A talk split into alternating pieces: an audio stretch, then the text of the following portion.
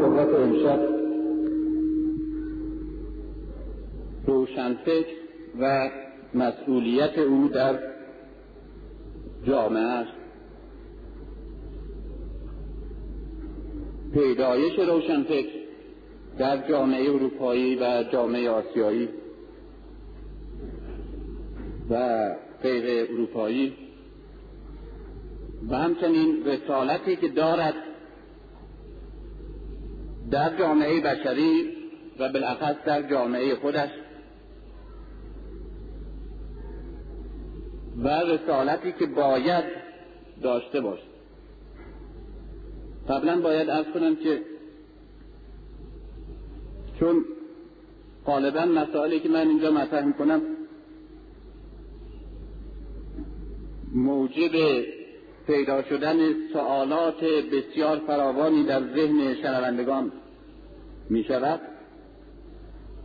و خود به خود این سوالها باید پاسخ گفته شود و مسلما در ضمن بحث و همه مسائل نمیشه اشاره کرد و حلش کرد. و در این حال طبیعی است که این سوالات طرح بشه در ذهن. به خاطر اینکه مسائلی که من طرح می‌کنم مسائلی از در هر موضوعی که باشه از یک وجهه نظر است و اون وجهه نظر اجتماعی. بنابراین خود به خود هر مسئله تصادم پیدا می کند با عقاید قبلی ما در زمینه مذهب زمینه نظریات علمی مسائل اجتماعی مسائل تاریخی عقاید سلیقه ها و فرم های گوناگون اعتقادی که هر کدام داریم. و به حال این مسائل باید طرح بشه و باید بهش پاسخ گفته بشه. و برای اینکه امکان داشته باشه به این مسائل در یک جلسه رسمی پاسخ گفته بشه ناچار یک قیودی باید داشته باشه. من از دوستان خواهش می‌کنم که سوالی اگر پیش میاد براشون که باید طرح کنم این سوال رو روی یک ورقه کاغذ بنویسن و به این اتاق برن مجموعه این سوالات بعد از صحبت من در اینجا طرح میشه و به یک یک تا اونجایی که بتونم جواب میگم البته چند قید باید داشته باشه و انصاف میگیم که این قیود باید باشه. قید اول اینه که سوالی که مطرح میشه باید مستقیما مربوط به موضوع سخن من در همون شب باشه. اگر من یک مسئله مثل مسئله روشنفکران امشب اینجا مطرح می‌کنم مسلما سوالاتی که طرح میشه باید مربوط به موضوع بحث من باشه. یا موضوعاتی که در ضمن این عنوان طرح کردم یا موضوعاتی که طرح نکردم ولی در ضمن این عنوان میگنجد دوم اینکه سوالها باید متناسب با معلومات من باشه.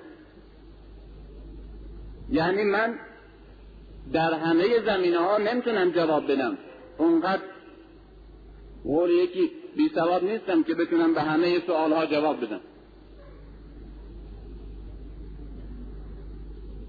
چیزایی که من می‌دونم محدود است به مسائل اجتماعی که در وجوه مختلف و موضوعات مختلف قابل طرحه شما دیدید که من موضوعات گوناگونی در اینجا و جای دیگه طرح کردم.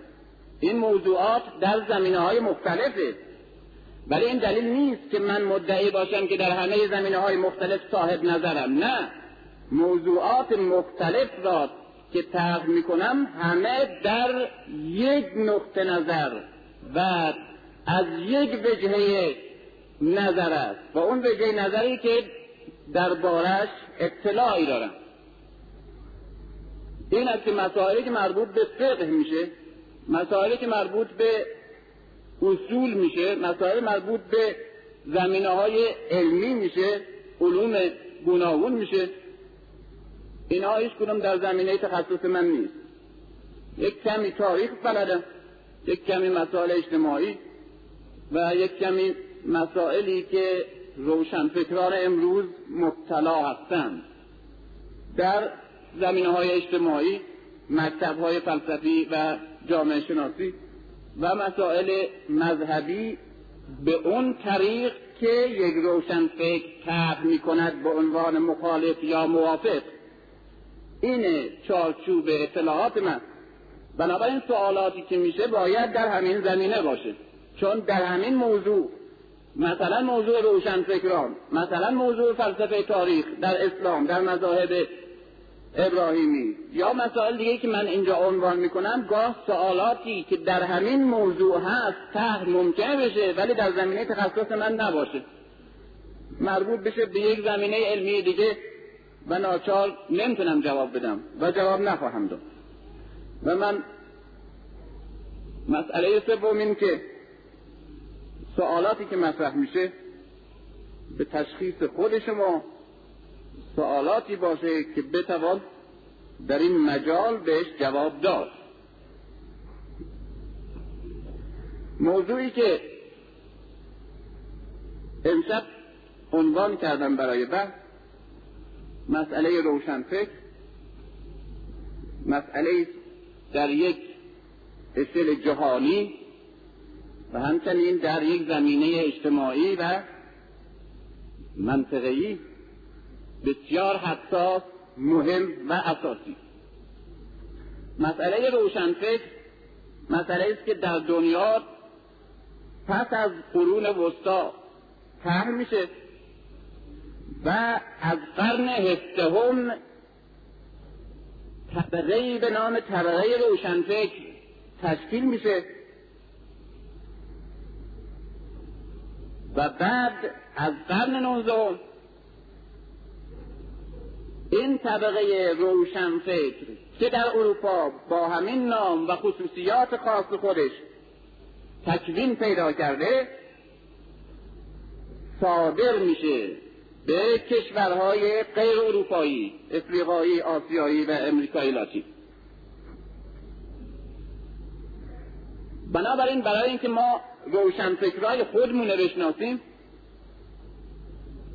برای اینکه امکان نداره جامعه رو شناخت و امکان نداره که جا روشنفکر جامعه خودش رو بشناسه و به رسالت که مدعی است عمل کنه مگر اینکه خودش را بشناسد.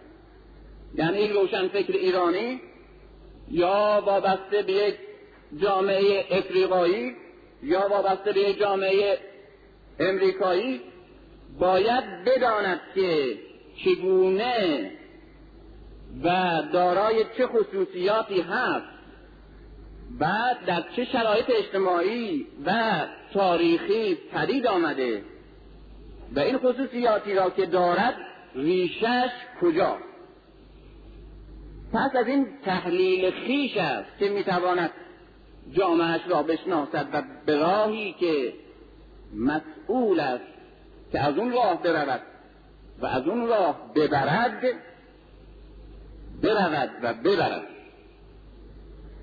ما که اکنون در نیم قرن اخیر دارای یک قشری یک لایه‌ای یا یک طبقه به معنای هم یک طبقه اجتماعی به نام روشنفکر هستیم. خود به خود ناچاریم. قبل از هر چیز به تحلیل این طبقه بپردازیم. و اگر هم خودمون جز این طبقه هستیم به تحلیل خودمون بپردازیم. و ببینیم از کجا آمدیم کی آمدیم و چرا آمدیم و چگونه این طبقه تشکیل شد. و چنان که خواهم گفت طبقه روشنفکر در جامعه غیر اروپایی افریقا آسیا امریکای لاتین درست کپیه طبقه روشنفکر در اروپا. بنابراین ما روشنفکران آسیایی افریقایی نسخه بدل روشنفکران اروپایی هستیم. بدون کم و کاست بنابراین امکان ندارد خودمون را بشناسیم به نقاط ضعف و قوت خودمون پی ببریم. مگر اینکه نسخه اصل تحلیل کنیم و ببینیم که جامعه اروپایی از کی و تحت چه شرایطی طبقه روشنفکر خودش را ایجاد کرد و تحت چه شرایطی طبقه روشنفکر اروپایی تکوین یافت و خصوصیات طبقاتی و روانی و فکری و اعتقادی و ذوقی خودش به تحت این شرایط تاریخی و اجتماعی خاص جامعه خودش پیدا کرد. و در یک عبارت روشنفکر آسیایی افریقایی ایرانی را نمی‌توان شناخت مگر اینکه قبلا روشنفکر اروپایی را بشناسیم. اهمیت بحث. به اندازه زیاد است که برای اینکه سوء تفاهمی نشه یعنی اون سوء تفاهمی که شده الان در اذهان وجود داره و مانند بسیاری مسائلی که در دنیا مطرحه در بین ما هم مطرحه ولی بدجور مست شده تحریف شده مبهم و گاه غلط مسئله روشن فکرم با همین خصوصیات در بین ما مطرح شده. حتی لفظش غلط آمده به زبان ما. لفظش غلطه. اصلا ما اول کلمش غلطه. اصلا ما اول صفتی که دادیم غلطه. بنابراین غلط بودن کیفیت تلقی ما از خودمان به عنوان روشنفکر کاملا از اینجا پیداست. در اروپا کلمه ای که ما به عنوان کلمه روشنفکر مینامیم کلمه انتلیجنزیا انتلیجنزیا که اسم مصدر صفتش انتلکتوله ریشه انتلیجنزیا یا انتلکتوال انتلکت یا انتلیجانس انتلکت به معنای مغز هوش خرد قدرت دراکه و هوشیاری و فهم یک آدم انتلیجان یعنی آدم باهوش با فهم آدم متفکر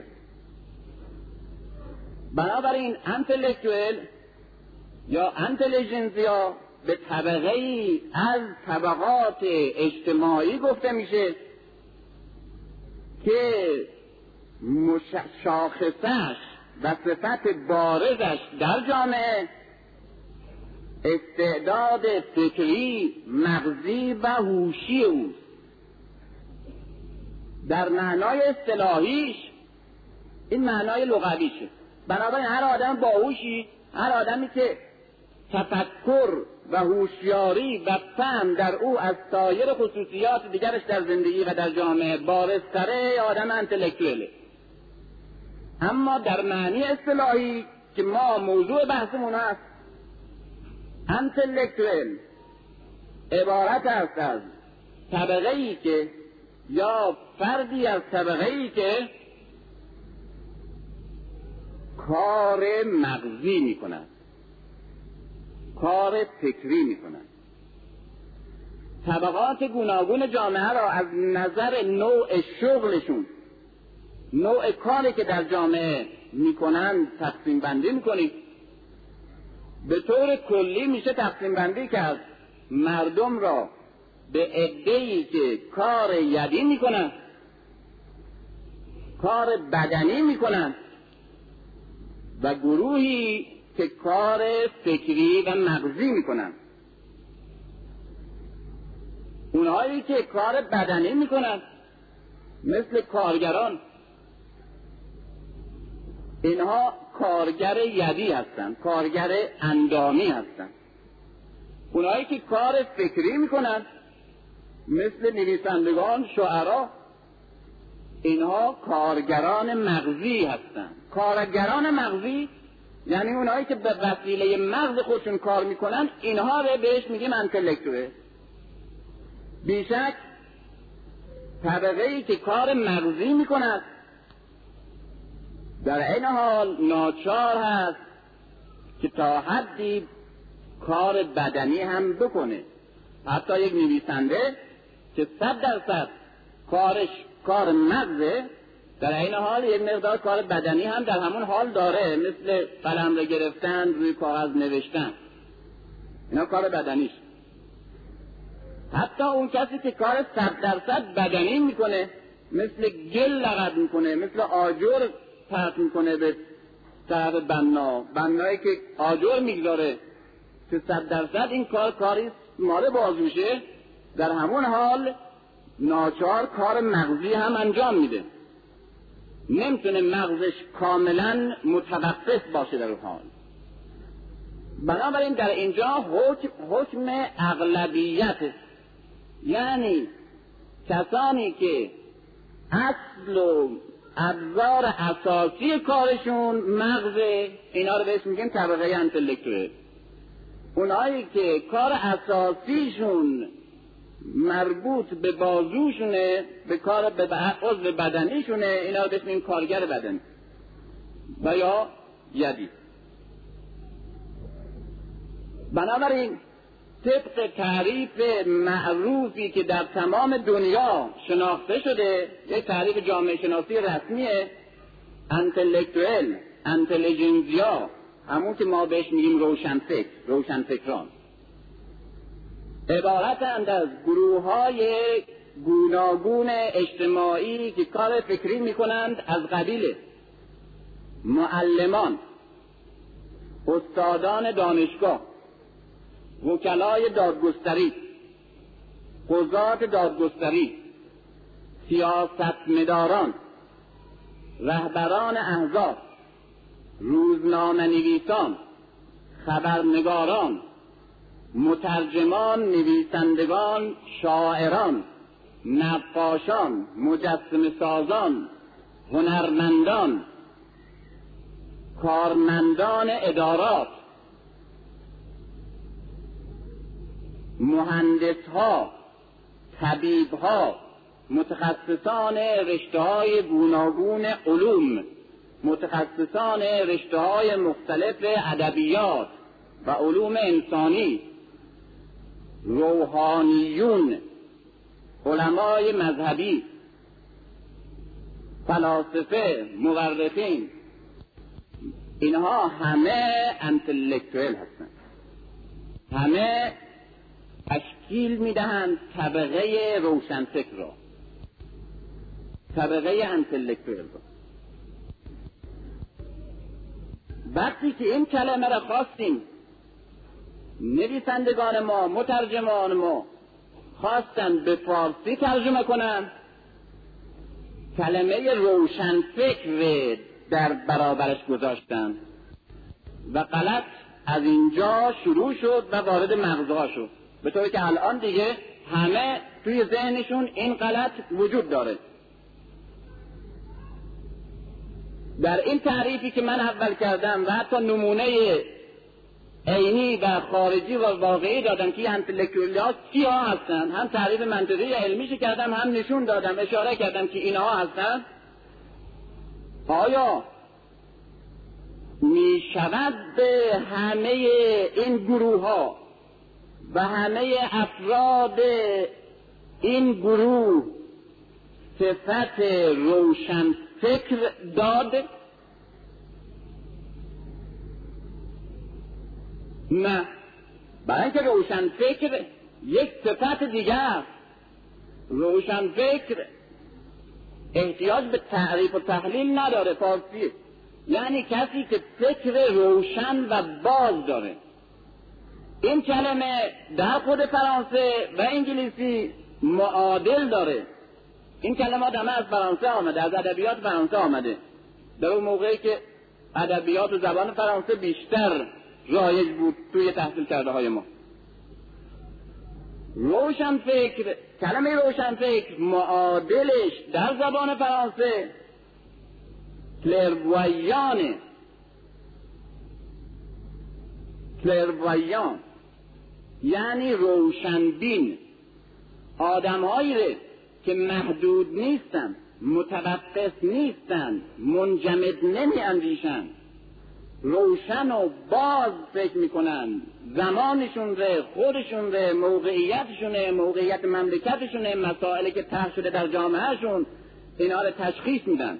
می‌تونن تحلیل کنن می‌تونن استدلال کنن می‌تونن به دیگری بفهمونن. درک کنند این آدم روشن فکره. کلرویانه. یعنی روشن می‌بینه مسائل ره برخلاف اون آدمی که همه مسائل در برابرش توی جامعهش توی زندگیش طرح نمی‌فهمه. نمی‌دونه با زندگی او ارتباط داره. نمی‌دونه با وضع او رابطه علت و معلولی داره. اینو درک نمی‌کنه. میگه او به من مربوط نیست در صورتی که به او مستقیما مربوطه. این آدم روشن فکر نیست. این روشن فکر به معنای کسی که کار شغلش مغزشه نیست. این آدمی که روشن فکر می‌کنه ممکنه کار اجتماعیش کار بدنی باشه. کار یدی بکنه اما خوب بفهمه. برعکس آدمی کار مغزی می‌کنه. اساس کارش کار مغزی است. بنابراین جز انتلکتوئل هست. اما روشن فکر نیست. بنابراین هر کس کار مغزی می‌کنه اون کارمند تو بانک اون معلم توی کلاسه اون خبرنگار هر روزنامه ایه اون کسی که هر جور نقاشی می‌کنه اون کسی که هر شعری میگه اون کسی که اصلا مترجمه هر چی ترجمه دارش می‌خواد بکنه هر مزخرفی هم ترجمه می‌کنه. این انتلکتوئل هم اما آیا روشن فکره یا نه؟ باید با ملاک های دیگه ای رسیدگی بشه. ببینیم روشن فکره یا نه. اون کسی که کار بدنی می‌کنه یک کارگره یک تایپیسته کار بدنی می‌کنه. این انتلکتوئل نیست جزء طبقه انتلیجنزیان نیست. اما روشن فکر یا نه با ملاک های دیگه باید سنجید ببینیم روشن فکر یا نیست بنابراین به این قانون می‌رسیم که روشن فکر عبارت است از یک صفتی برای تفکر یک فرد. اما انتلکتوئل یک صفتی است برای شغل یک فرد. و این قانونشه که بعضی روشن فکرها انتلکتوئل هستن. اما بعضی از روشن فکرها انتلکتوئل نیستن. برعکس بعضی از انتلکتوئل ها روشن فکرن و بعضی از انتلکتوئل ها روشن فکر نیستن. بنابراین برخلاف تصوری که ما داریم روشن فکر ترجمه انتلکتوئل نباید باشه. روشن فکر و انتلکتوئل دو تا کلی هستن به قول منطقی ها که رابطهشون عموم و خصوص من وجهه مترادف هم نیستن. بنابراین برای کلمه انتلکتوئل نباید روشن فکر بیاریم در فارسی. انتلکتوئل کارگر مغزیه کارگر فکریه. بنابراین من برای اینکه درست معنا و مقصود اصطلاحی که اروپایی می‌فهمه دنیا می‌فهمه از کلمه انتلکتوئل ما فارسی زبان ها هم بفهمیم به جای روشن فکر انتلیجنسیاره این طبقه ره این طبقه انتلکتوئل ره که ما همیشه روشن فکر به غلط می‌گفتیم میگم طبقه تحصیل کرده. طبقه تصدیق دار بله. هر تحصیل کرده ای انتلکتوئل چرا؟ برای این تصدیق کرده تحصیل کرده یک چیز تحصیل کرده. بعد به وسیله اون تحصیلاتش کار می‌کنه. تحصیل یعنی کسی که یک مایه فکری برای یک کسی که بعد با اون مایه فکری کار کنه در جامعه. اون کسی کار بدنی می‌کنه تحصیل کرده نیست. به میزانی که این تحصیلات تحصیلات بالا میشه به اون میزان این فرد در طبقه بالای انتلکتویل قرار می‌گیره.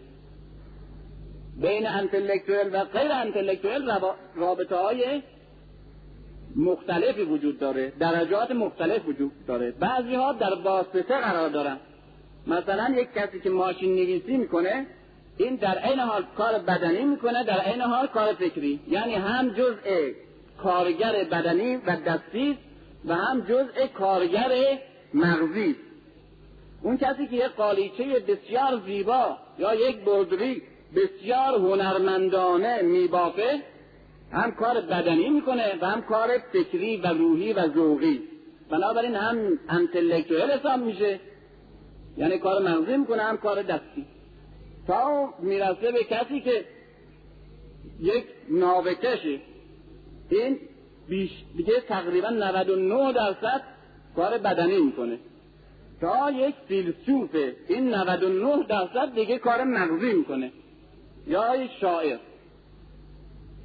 نویسنده مترجم اینا در قله کار مغزی قرار دارن در طبقه خودش خب. این انتلکتوئل یعنی تحصیل کرده ها یعنی تصدیق دارها یعنی کسانی که در جامعه کار فکری می‌کنند یا به وسیله انتلکتوئلشون انتلکتشون به وسیله مغز و فکر و معلوماتشون کار می‌کنند اینها از قرن هفدهم یک طبقه را تشکیل دادن چرا میگیم از قرن هفدهم؟ مگر قبل از قرن هفدهم طبقه یکی کار مغزی می‌کنه وجود نداشت. چرا؟ در قرون وسطا چه در اروپا چه در ایران چه در هر کشور دیگه طبقه انتلکتوئل بود. گروه انتلکتوئل قشر انتلکتوئل بود.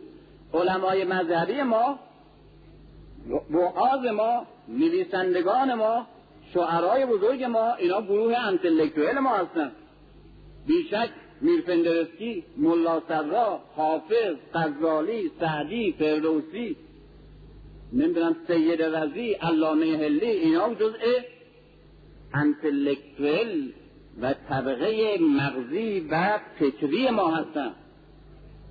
در اروپا در قرون وسطا قبل از قرن هفدهم قرن چهاردهم سیزدهم دوازدهم هشتم ششم باز هم طبقه علمای روحانی اطبا فلاسفه حکما شعرا جزء طبقه انتلکتوئل بودن. اما چرا ما میگیم که طبقه انتلکتوئل یعنی تحصیل کرده یعنی کارگر مغزی؟ از قرن هفدهم تشکیل شد. این به معنای اخص. بنابراین به معنای هم همه علما و متفکرین و شعرا و نویسندگان در همه دوره های تاریخ انتلکتویل هست حتی در یک قبیله شما وارد میشین. در یک ده عقب مونده وارد میشین. اون دو نفری که خط دارن خط بلدن بنویسن نامه بلدن بنویسن اونا انتلکتویل هستن در برابر دیگران. حتی در یک قبیله بسیار بدوی اون کسی که اعمال خرافی مذهبی بتپرستانه یا نمی‌دونم جادوگری همتا اینا انجام میده نسبت به بدوی های دیگه انتلکتوئله و یک کار مغزی می‌کنن نسبت به دیگه که بیل می‌زنن یا کلنگ. اما وقتی میگیم انتلکتوئل به معنای امروز تحصیل کرده میگیم مقصودمون یک طبقه خاصی که الان در دنیا حکومت فکری و روحی و اعتقادی می کند بر جامعه بشری. اینا. بنابراین در این معنای خاص خودش در اروپا طبقه انتلکتوئل طبقه خاصی است که حتی یک فیلسوف بزرگ یک روحانی بزرگی که در کلیسا و جزء مبلغان و جزء علمای دین عیسی هست و کارش هم صد درصد انتلکتوئل مغزی فکریه تبلیغ دین همیشه می‌کنه تفسیر می‌کنه کار لغت و زبان و تاریخ انجام میده این جزء طبقه انتلکتوال نیست به معنای اخص کلمه به معنای اخصش که الان مطرحه در دنیا پس طبقه انتلکتوال طبقه تحصیل کرده عبارتند از طبقه ای که بعد از قرون وسطا در برابر علمای دینی قرون وسطا یعنی علمای دین کاتولیک برخواستند و جدا از مدرسه های دینی جدا از حوزه های علوم قدیمه و برخلاف میل و اراده علمای مذهب کاتولیک آمدن در مدرسه های غیر دینی. در دانشکده های غیر دینی مخالف با کلیسا یا غیر کلیسا علوم جدید را خوندند فلسفه جدید خوندند و با اندیشه جدید شروع به فکر کردند و علم را در خدمت زندگی قرار دادند. و بعد این علم برخلاف علوم دینی که فقط صرف تبلیغ حقایق دینی می‌شد این علوم وارد زندگی شد. بعد معماری مهندسی نقاشی نمی‌دونم شعر ترجمه نویسندگی کار بنایی کار ریاضی کار فیزیک کار شیمی داروسازی همه وجوه زندگی کشاورزی صنعت همه اشکال مختلف صنعت. به وسیله این علوم جدید علمی شد. یعنی این علوم که همیشه مر... این رشته های مختلف زندگی که همیشه دست صاحبان حرفه ها و پیشوران بود یا صاحبان صنایع دستی و در داخل علوم کلیسا و علوم قدیمه جا نداشت چون علوم همه دور بر مذهب بود. این علوم آمد از شغلهای گوناگون زندگی و مسائل مختلف زندگی اجتماعی را علمی کرد مدرسه براش درست کرد تخصصی کرد و یکا یک شاگرد پذیرفت و این شاگرد بر اساس علوم خودش بدون دخالت دین و علمای دینی و کلیسای پاک خودش رشد و تکامل بخشید. و بعد کم کم همه زندگی دست این علوم افتاد. یعنی در همه های زندگی از معماری گرفته تا مهندسی تا طب تا فیزیک تا شیمی تا فلسفه تا شعر هنر همه چیز فارغ و تحصیل مدرسه های غیر مذهبی در قرن 16 هم 17 هم 18 هم به خصوص از قرن 17 هم 18 هم 19 هم تا حالا شد. یک مرتبه اروپایی دیدن. در قرن چهاردهم پونزدهم وقتی می‌گفتن علما آمدن یعنی روحانیون. در که الان خود ما هم در اصطلاحمون هست. وقتی میگیم علما مقصودمون علمای دینی. چرا؟ برای که غیر از حوزه دین فعالیت علمی وجود نداشته. بنابراین علم علم دین بوده و همه علومی که به وسیله دین و علما و روحانیون دینی داره می شده بنابراین وقتی می گفتیم طبقه علما قشر علما گروه علما مقصودمون علمای مذهبی یعنی روحانیون در اشلهای مختلف بوده. در اروپای قرون وسطا همین معنا داشت. یک مرتبه در قرن وقتی گفتن علما آمدن این سوال پیش می آمد که کدوم علما؟ علمای دینی یا علمای غیر دینی؟ این علمای غیر دینی یک پدیده تازه بود. یک واقعیت اجتماعی کاملا جدید بود. این علمای دی غیر دینی اول یک فیلسوف یک گوشه مثل گالیله بود یک فیزیکدان بود مثل کپرنیک بود یک نمی‌دونم شیمیست بود یک اما بعد کم کم اینا زیاد شدن فراوان شدن. در همه رشته های مختلف زندگی توسعه پیدا کردند همه وجوه زندگی را اشغال کردند بعد طبقه تشکیل شد. این طبقه علمای غیر دینی یعنی انتلکتوئل یعنی انتلیجنزیا یعنی کسانی که در زندگی اجتماعی کار مغزی می‌کردند و در مدارس غیر مذهبی و در زیر دست استادانی غیر از علما و مدرسین حوزه علمی دینی درس خونده بودند طبقه تشکیل دادند که در همه شهرها و همه طبقات و همه مناطق و همه دهات کاملا چهره هاشون مشخص بود. قبلا وقتی وارد یک ده می شدیم علماشون عبارت بودن از همون ملای ده و همون چند نفر باسواد ده که کارهای دینی می‌کردن. بقیه هم کارگران بدنی بودن چه ملاک چه زاره چه نهلبند چه جلدو چه افساساز حالا یک طبقه سوم وجود آمده بود. معلم طبیب مهندس کشاورزی متخصص آفات متخصص نمی‌دونم تراکتور تکنیسیان چاه عمیق. اینا یک گروه تازه هستن. اینا کیا هستن؟ نه جز کارگران بدنی هستن نه جز علمای مذهبی هستن. علمایی هستن یعنی آدمایی هستن کار مغزی می‌کنن اما جزء گروه مبلغین و علمای دینی خارج, خارج شده از کلیسا نیستن. اینا انتلکتوئلن تحصیل کرده جدیدن. همونی که ما بهش میگیم روشن اینا در قرن هفدهم دیگه به شکل طبقه درست شدن. طبقه از کی تشکیل میشه؟ از وقت تشکیل نمیشه که یک گروهی در یک شهری به وجود میاد در پایتخت به وجود میاد در شهرهای بزرگ به وجود میاد. طبقه از وقتی تشکیل میشه که یک لایه‌ای در سراسر اندام جامعه پخش شده محسوس از این نوع. مثلا در یک جامعه می‌بینیم در جامعه مثلا فعودالیه جامعه کشاورزی منحطیه ولی در یک گوشهش یک صنعت بسیار پیشرفته شما می‌بینید. کارگر صنعتی می‌بینید. اون کارگر صنعتی در جامعه وجود داره اما به صورت یک دسته یک گروه.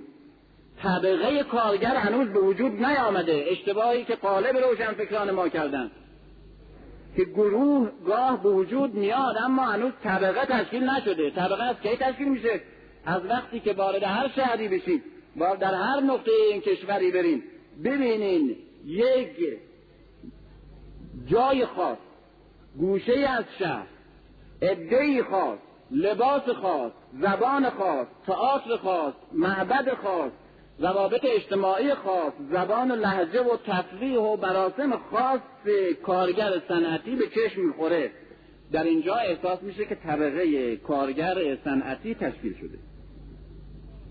با به وجود آمدن چند تا نویسنده یا شاعر یا مترجمه جدید غیر مذهبی طبقه انتلکتوئل طبقه تحصیل کرده جدید یعنی روشن فکر به معنایی که میگیم؟ تشکیل نمیشه. وقتی تشکیل میشه که وجود این طبقه در همه شهرها و همه روستاها حس کنیم که هستن و نشان بدیم. در قرن هفتم این طبقه تشکیل شده بود. خب مسئله از اینجا شروع میشه. که طبقه که تشکیل میشه طبقه که تشکیل میشه قانون داره قانون جامعه شناسی داره یک طبقه ای که تشکیل میشه هم توی گفتن زبان هم شغل خاصی داره وضع خاصی در جامعه داره هم زبان مخصوصی داره هم خصوصیات مخصوصی داره روح و سلیقه خاصی داره ادبیات و هنر خاص خودش داره و شکل زندگی خاص خودش داره. و طرز فکر خاصی هم داره. این خصوصیات این زبان این ادبیات این فکر و فرهنگ و کیفیت تلقیشون و جهانبینی این طبقه چجور تشکیل میشه؟ در اثر مطالعه کتاب تشکیل نمیشه. در اثر تبلیغ تشکیل نمیشه. در اثر رادیو و روزنامه و ترجمه و سخنرانی تشکیل نمیشه. پس چجور تشکیل میشه؟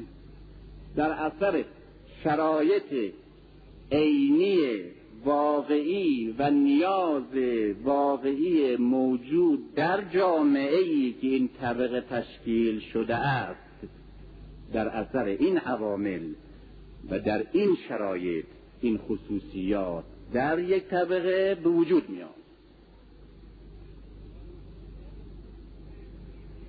بنابراین طبقه روشنفکر. این روشنفکری که می‌بینیم قبول ندارم ولی میگم به خاطر اینکه این کلمه اصطلاحه. مجبور همین اصطلاح غلط تکرار کنه. طبقه روشنفکر در اروپای قرن هفتم که نسخه اصلی ماهاست تحت شرایط خاصی به وجود میاد و در اثر این شرایط خاص اجتماعی دارای خصوصیات فکری خاصی هم میشه. همش هم طبیعیه. رابطه علت و معلولی داره. این خصوصیات طبقه تحصیل کرده یعنی روشن فکر جدید در قرن هفتهم که تا الان هم در اروپا حکومت می‌کنه و بر دنیای اندیشه حکومت می‌کنه دارای چه خصوصیاتی؟ من یک لیست خیلی مفصل و دقیقی دارم که اینجا نمی‌تونم همه رو بگم. برای اینکه یکی باید توضیح هم بدم وقت نیست. چند شاخصه مهم نشونه میگم. یعنی تحصیل کرده روشنفکر اروپایی چه جور فکر می‌کنه و اینجور که فکر می‌کنه چرا؟ در اثر چه حادثه و شرایط اجتماعی است که اینجور فکر کرده؟ اول طبقه انتلکتوال همطوری که گفتم طبقه روشنفکر در برابر علمای مذهبی قرون وسطا تشکیل شد. چرا؟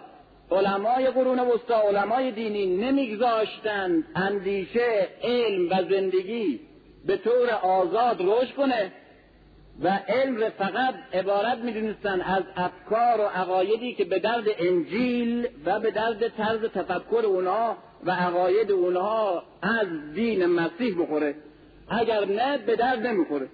به طوری که یک عالمی بسیار مشهور. آمدن کشتن به وضع فجیعی جرمش هم این بود که ثابت کرده بود که خون در رگهای انسان در حال دوران است. گردش خون کشف کرد برای اولین بار. دوستش کردن چرا؟ برای اینکه در علوم قدیمه که اسمش علوم مذهبی هست در اندام انسان در رگها لنف وجود داره نه خون. این گفته خون گردش داره. این برخلاف علوم قدیمه است. خب باشه. خب علوم قدیمه علوم مذهبیه دیگه. بنابراین برخلاف علوم مذهبی صحبت کرده. خب باید دوستش کرد علوم دینی در قرون وسطا تنها علومی که خاص فهم انجیل باشه نبود. حتی علوم یونانی که 600 سال قبل از پیدا شدن حضرت مسیح به وسیله ارسطو و افلاتون و امثال اینا تکوین پیدا کرده بود و بطلمیوس و امثال اینا بعد گسترشش داده بودند اینا جزء علوم زمان اون موقع بود. بعد که علمای دینی آمدن همون علوم قبل از دین به جزء علوم دینی وارد کردن. بعد مجموعه ای از انجیل و ارسطو و فلسفه یونانی و علوم و طبیعیات قدیم همه شد علوم قدیمه یا علوم دینی. بعد من متفکر یا فیزیکدان یا شیمیست یا نقاش یا مهندس برخلاف ارسطو هم حق نداشتم حرف بزنم. مثل که الان بعضی از مسلما اغلب اکثریت علمای ما بری بودن از این تعصبات. اما ما در جامعهمون یک واقعیتی با اون جهالی رو می‌بینیم که علما رو قبول ندارن. و اینا فراوانن. بسیار شده است نظریه من دادم. یا کسی دیگه داده یا نقل شده. علما قبول دارن او جهال بیکن نیستن. من خودم در مکه که رفته بودم جنگ جوهال و علمای دینی رو دیدم. که علمای دینی همه متفق بودن که در موقع تواف صورت زن نباید پوشیده باشه. اما او جهال مقدس هیچ کدومشون قبول نمی‌کرد این حرف اونایی که مجبور شدن قبول بکنن یک کلک درست کردن. کلک درست کرده بودن. کلک چیه؟ علما یک پارچه میگن که باید صورت پوشیده نباشه. صورت باز باشه. و او قبول نمی‌کنه. او کیه؟ او همون جاهلیه که به خاطر مقدس بودنش خیال می‌کنه عالم دینی هم هست. اون وقت کلک یک چیز تکنیکی درست کرده بودن که هم به حرف علما کرده باشن هم به حرف دین خودشون. آمده بودن یک مثل نابدشور یک چیزی از اینجا آویزون کرده دراز کرده بودن به اندازه ده سانتی متر یک پیش محتابی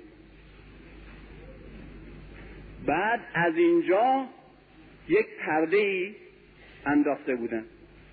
از اینجا. که اون پرده با صورت 15 سان 10 سان 20 سان فاصله داشت. پس طبق نظر علمای دین صورت پوشیده نیست. اما طبق دین خودش صورت پوشونده. اینا جنگ چیه با چیه؟ جنگ علم با جهل به نام دین. و متاسفانه در بعضی از قشرهای ما قضاوت ها و عقاید مقدسین غیر متخصص غیر عالم قوت بیشتری داره تا نظر علمای بزرگ و مجتهدین.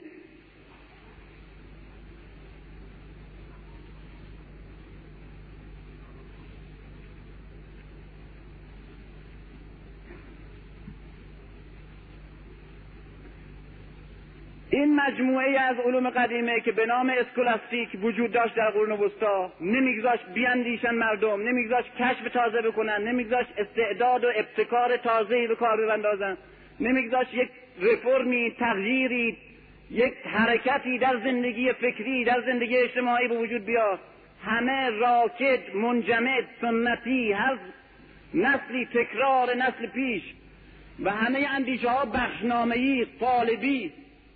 و طبق دستور نفس حبس کرده بود و اندیشه به زنجیر کشیده بود. حسابش به علما اغلا حساب اندیشه و زندگی رو ناچار کردن که جدا کنن از حساب دین. دین کنار نگذاشتن. برای که دین یک نیاز بود. اما دیدن به نام دین زندگی داره منجمد میشه میپوسه قرون وسطا در فئودالیته میسوزه و حتی ترکان عثمانی به سادگی در موقعی که تزریه شدن در موقعی که اسلام پراکنده شده به سادگی اروپا رو نابود می‌کنه. و اینا از همه چیز محرومن. حتی حتی کشفیات تازه‌ای که در کشورهای اسلامی به وجود میاد اینا راه نداره در اروپا. ساعتی که از مسلمان ها ساخته بودن ساعت آبیره. وقتی که بردن به دربار شارلمای و این ساعت هر چند یک مرتبه زنگ می‌زد آمدن همین مقدسین و کشیش ها به فتوای اونا آمدن نابود کردن این ساعت برای اینکه وحشت مردم اروپا رو برداشته بود که توی این جن داره. در این سطح اندیشه و سطح فکر مردم رو نگه داشته بودن. این مسئله آزادی زن که امروز در اروپا به این شکل می‌بینیم این عکس عمل اسارت زن در قرون وسطا. از پاپ کوره می‌پرسن آیا یک زن نامحرم با مرد نامحرم از پشت در بسته. می‌تونه سخن بگه یا نه؟ میگه که این که نمی‌تونه سخن بگه که هیچ. در منزلی که یک زن وجود داره ولو توی آشپزخانه. مرد نامحرم حق نداره وارد اون منزل بشه. ولو به طبقه دوم. نتیجه اون اینه که الان هست. نتیجه این گریز شدید علوم از مذهب که وحشت می‌کنه هر وقت نام مذهب می‌رسه در محیط علمی به خصوص در قرن هجدهم نونزدهم و حتی عوام فریبی ضد مذهبی وجود داشت در قرن نونزدهم که وقتی اگه فرصت باشه خواهم گفت. یعنی همونطور که در قرون وسطا ای که لامذهب بودن اینا تظاهر به دین می‌کردن برای که مردم رو دور خودشون جمع کنن که آقا آدم مقدسی آدم متدینیه آدم معتقدیه. در قرن هجدهم و نوزدهم افراد تظاهر به ضد مذهب و تظاهر به بیدینی و مادیت می‌کردن برای جلب افکار مردم. این عکس عمل چیه؟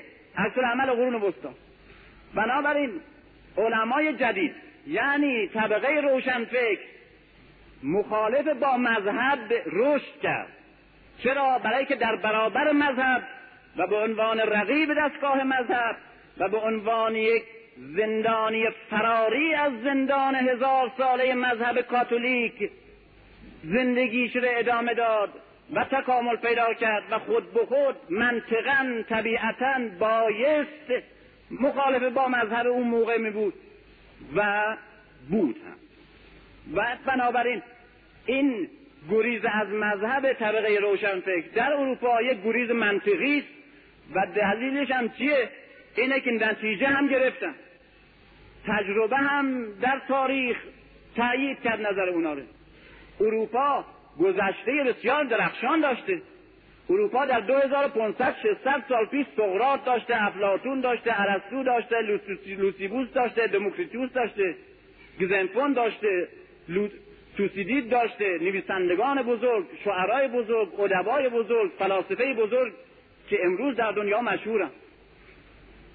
بعد کاتولیک و مذهب مسیح که آمد و مسیحیت که بر اروپا به نام دین حکومت کرد اروپا دیگه خفه شد. دیگه هیچ خبری نبود. بعد که روشنفکر طبقه روشنفکر به وجود آمد مذهب برد توی کلیسا درشم بست. باز رشد کرد. باز امروز می‌بینیم در این سه که مذهب باز کنار زده درست مثل اروپای قبل از مذهب سقراط داره افلاطون داره ارسطو داره لوسیبوس داره دموکریتوس داره. الان. بنابراین تجربه نشان داد که کارش منطقی بوده و طبیعی هم بود که علوم جدید و طبقه جدید که تا وقتی در زیر یوغ کلیسا به سر می بردن. نتونستن رشد بکنن. و زندگی و اندیشه و علم متوقف بود. از وقتی که کنارش زدن رشد کردن خود به خود یک خصوصیت پیدا کرد. طبقه روشنفکر با اون خصوصیت ضد مذهبیشه. یا خصوصیت غیر مذهبیشه. غیر مذهبی بودن لاغر. لعیسیته لعیک بودن. بنابراین یکی از صفات مشهور و بارز طبقه روشنفکر لعیک بودنشه. یعنی غیر مذهبی بودنشه. دانشکده درست می‌کنه در برابر مذاهب قدیم.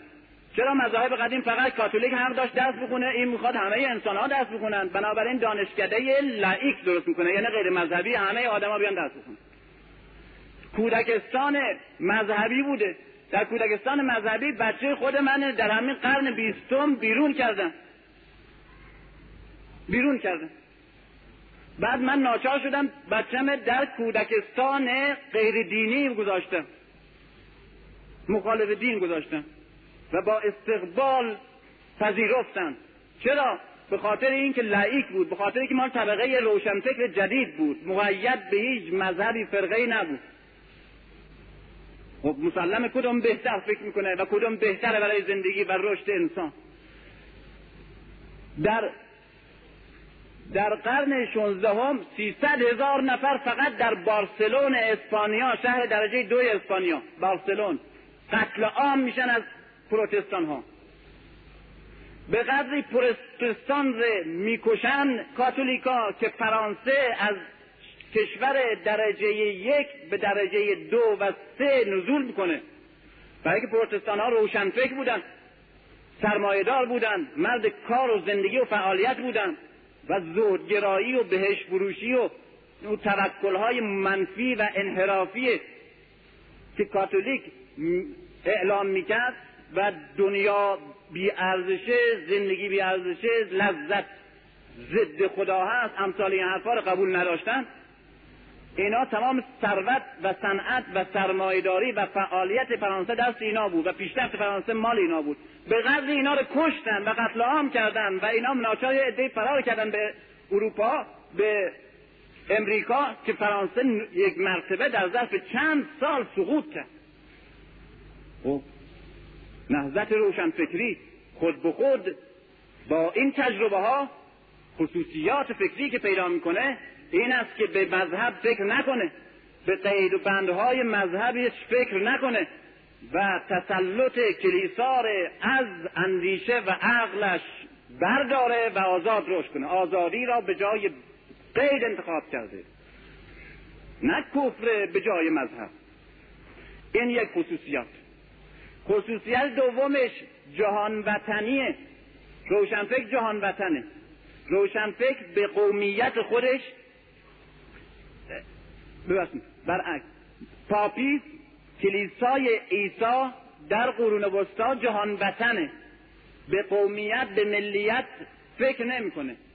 دنیا تحت نظر حکومت پاپ. حکومت بر مردم در انحصار شخص پاپ که منتخب کاردینال ها هست. و زبان دنیا زبان لاتین. هیچ کس حق نداره به زبان مادریش به زبان ملت خودش مسائل دینی ره مسائل علمی ره واگو کنه. خب چرا لاتین؟ زبان خداونده زبان انجیله. آقا انجیل که به زبان عبریه که عیسی که به زبان عبری حرف می‌زده. لاتین بلد نبوده. در برابر این سوال دیگه کسی جواب نداشت. اما زبان زبان لاتینه. چرا؟ کلیسای پاپ نسخه بردار نسخه برگردون عکس برگردون رژیم سزاره. هیچ رابطه ای به عیسی و به مذهب نداشت. درست کپیه کپیه تشکیلات سیاسی رژیم قیصر در روم قدیمه. این کفش های ماهیگیر اگه دیده باشین کاملا نشون میده که چگونه پاپ انتخاب میشه همچنان که قیصر سزار انتخاب می‌شد. به وسیله کاردینال ها انتخاب می‌شد. پاپ همچنان که قیصر به وسیله سناتورها انتخاب می‌شد. منتخب مجلس کنسیل کنسیل کاردینال ها همچنان که سزار قیصر منتخب مجلس سنا بود. گارد تاج تشریفات درباری ارتش مخصوص مالیات گرفتن تمام اینا که در تشکیلات پاپ الان می‌بینیم اینا درست ادامه تشکیلاتی است که پاپ وارث اونه یعنی رژیم قیصر در خود روم. اینه که زبانم زبان عبری نیست. زبان زبان لاتین به عنوان زبان دین انتخاب میشه. چرا؟ برای که لاتین زبان رومه زبان سزاره زبان امپراتوری سزاره. بنابراین پاپ که به نام دین میگه حکومت در انحصار منه بر همه دنیا این سخن انجیل و عیسی نیست. برای که عیسی میگه کار قیصر به قیصر واگذار کن. بلکه این درست تکرار سخن سزاره که امپراتور جهانی و به نام امپراتور جهان تاجگذاری می‌کرد. و مدعی بود که همه ملل دنیا و همه اقوام و همه زبانها باید حل بشه در عظمت امپراتوری رومی و لاتینی. خب در برابر روشنفکر که می‌خواد نجات پیدا کنه از این سیطره استقلال خودش پیدا کنه بعد از این بیمذهبی که اعلام می‌کنه ناسیونالیسم ملیت خودش اعلام می‌کنه. ملیت. ملیتی که روشنفکر بهش متوجه میشه به خاطر اینکه زبان مادری شده به جای زبان لاتین بگیره به خاطر که حکومت دموکراسی و حکومت ملت خودش به جای حکومت پاپ روی کار بیاره این خصوصیات می‌بینیم درست به طور منطقی و طبیعی از شرایط عینی جامعه خودش گرفته شده. منطقا ناسیونالیست میشه برای که در برابر پاپ که او انترناسیونالیست جهان وطنه به زبان مادری متوجه میشه به خاطر که پاپ زبان لاتین به زبان همه مردم می‌خواد بدونه. و به مدارس غیر مذهبی به خاطر اینکه آزادی رشد داشته باشه و آزادی علم وجود داشته باشه چنانی که پاپ و کلیسا نمی‌گذاره این آزادی ها رو در بند کرده به نام دین.